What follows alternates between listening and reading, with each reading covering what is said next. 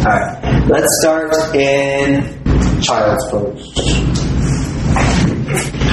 We're going to focus on the warming up.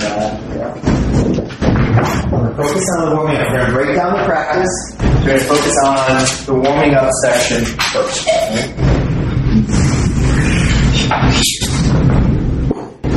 Actually, we'll focus on the intention. So in child's pose, while you're here, take a few breaths and focus on your intention. It Doesn't even have to be directly related to your asana, but your asana practice, because of the effects, the benefits of the poses and the breathing, are going to bring you into a more concentrated, more aware state, which will then in turn support your intention. Support your What the intention is, your asana practice will support. Just taking maybe two or three more full breaths. Inhaling, filling the space, exhaling, creating space.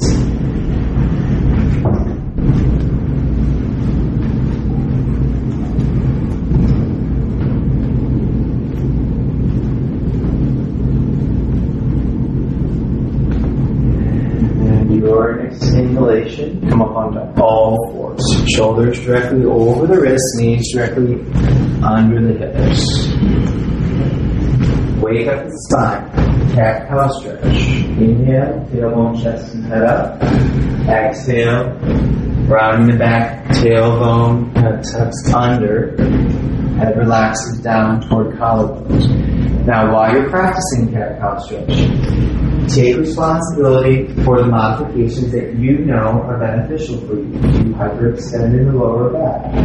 Do you need more engagement in the navel because of that? Do you carry more tension in the upper back? Make sure the head stays heavy on an exhalation until the very beginning of your inhalation so that tension is released. These are the things that you want to consider to cultivate personal practice. This is your opportunity to work on the things that you know your body and your mind needs.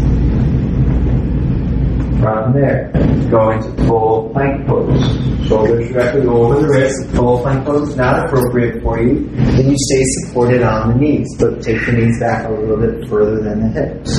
So you're still getting some upper body strengthening and engaging these deeper core muscles in your body so that you're coming from a space that's deep within you. Superficial muscles are engaged, but you're allowing these deeper core muscles to start participating in all of your movement and static postures.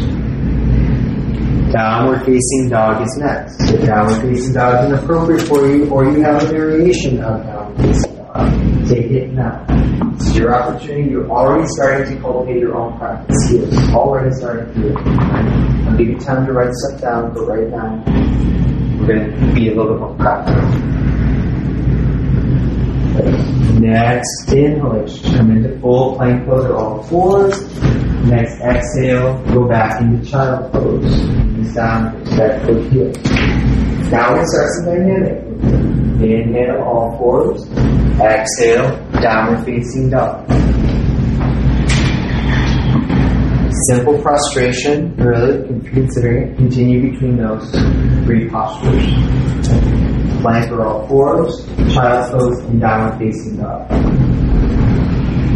It's a pretty simple way to warm up all the joints, the wrists, the ankles, the knees, a little bit of the elbow, shoulders, and hips. But also affecting the spine. So you down a little cat cow. Warmed up the spine, now we're getting into a little bit deeper work with the spine.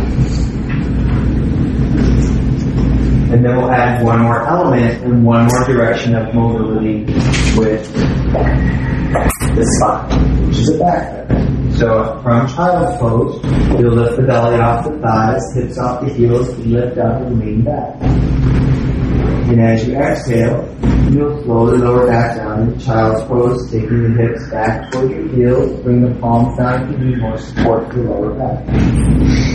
Inhale all fours. Exhale, downward facing dog. Now continue that movement.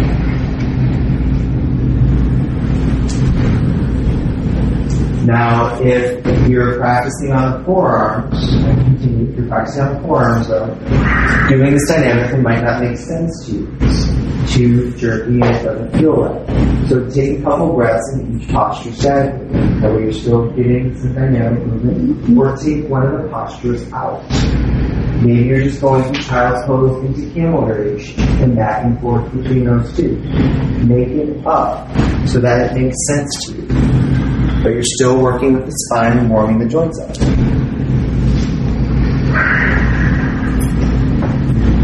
And then we'll all meet back up in child's pose.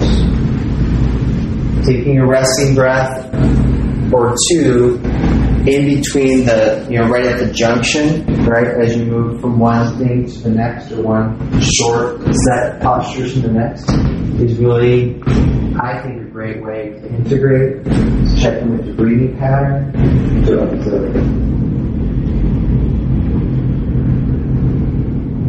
And sit back on the heels or any comfortable position.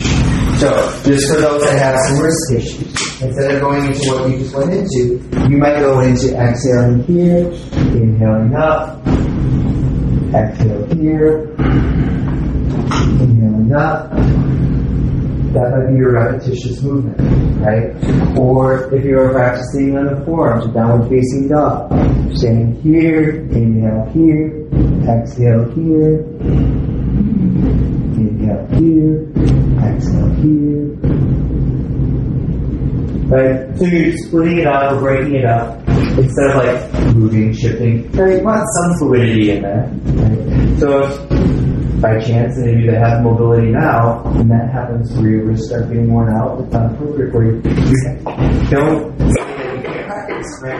you're going to be creative. There's ways that you're going to start thinking where it's like, okay, I, I want to warm up my joints, want to affect the spine. What are three or four postures that I can link together?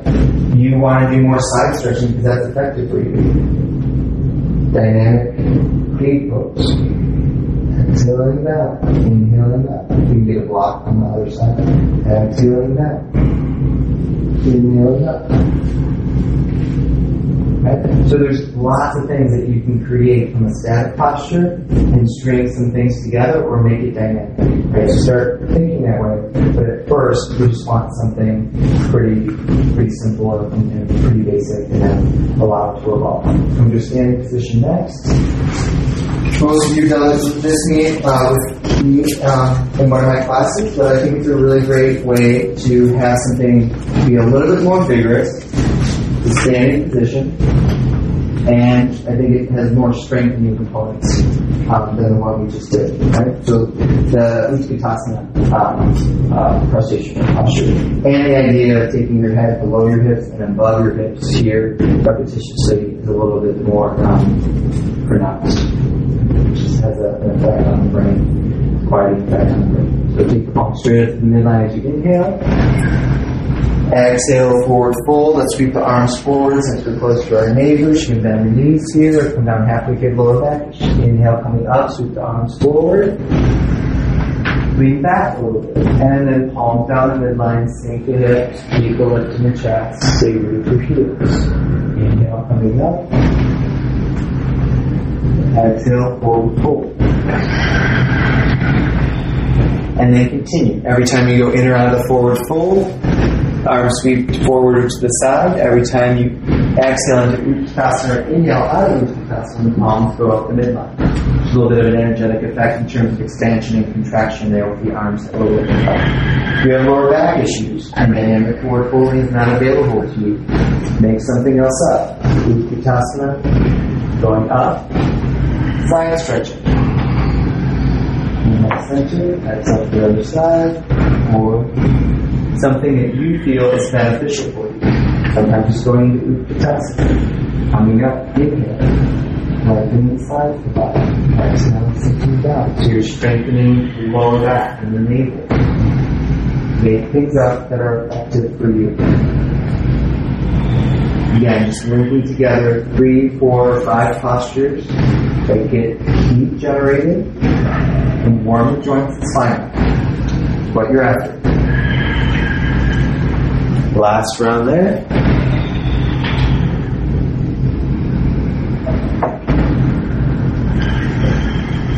And stay in silence, keep the heat, palm in front of the chest.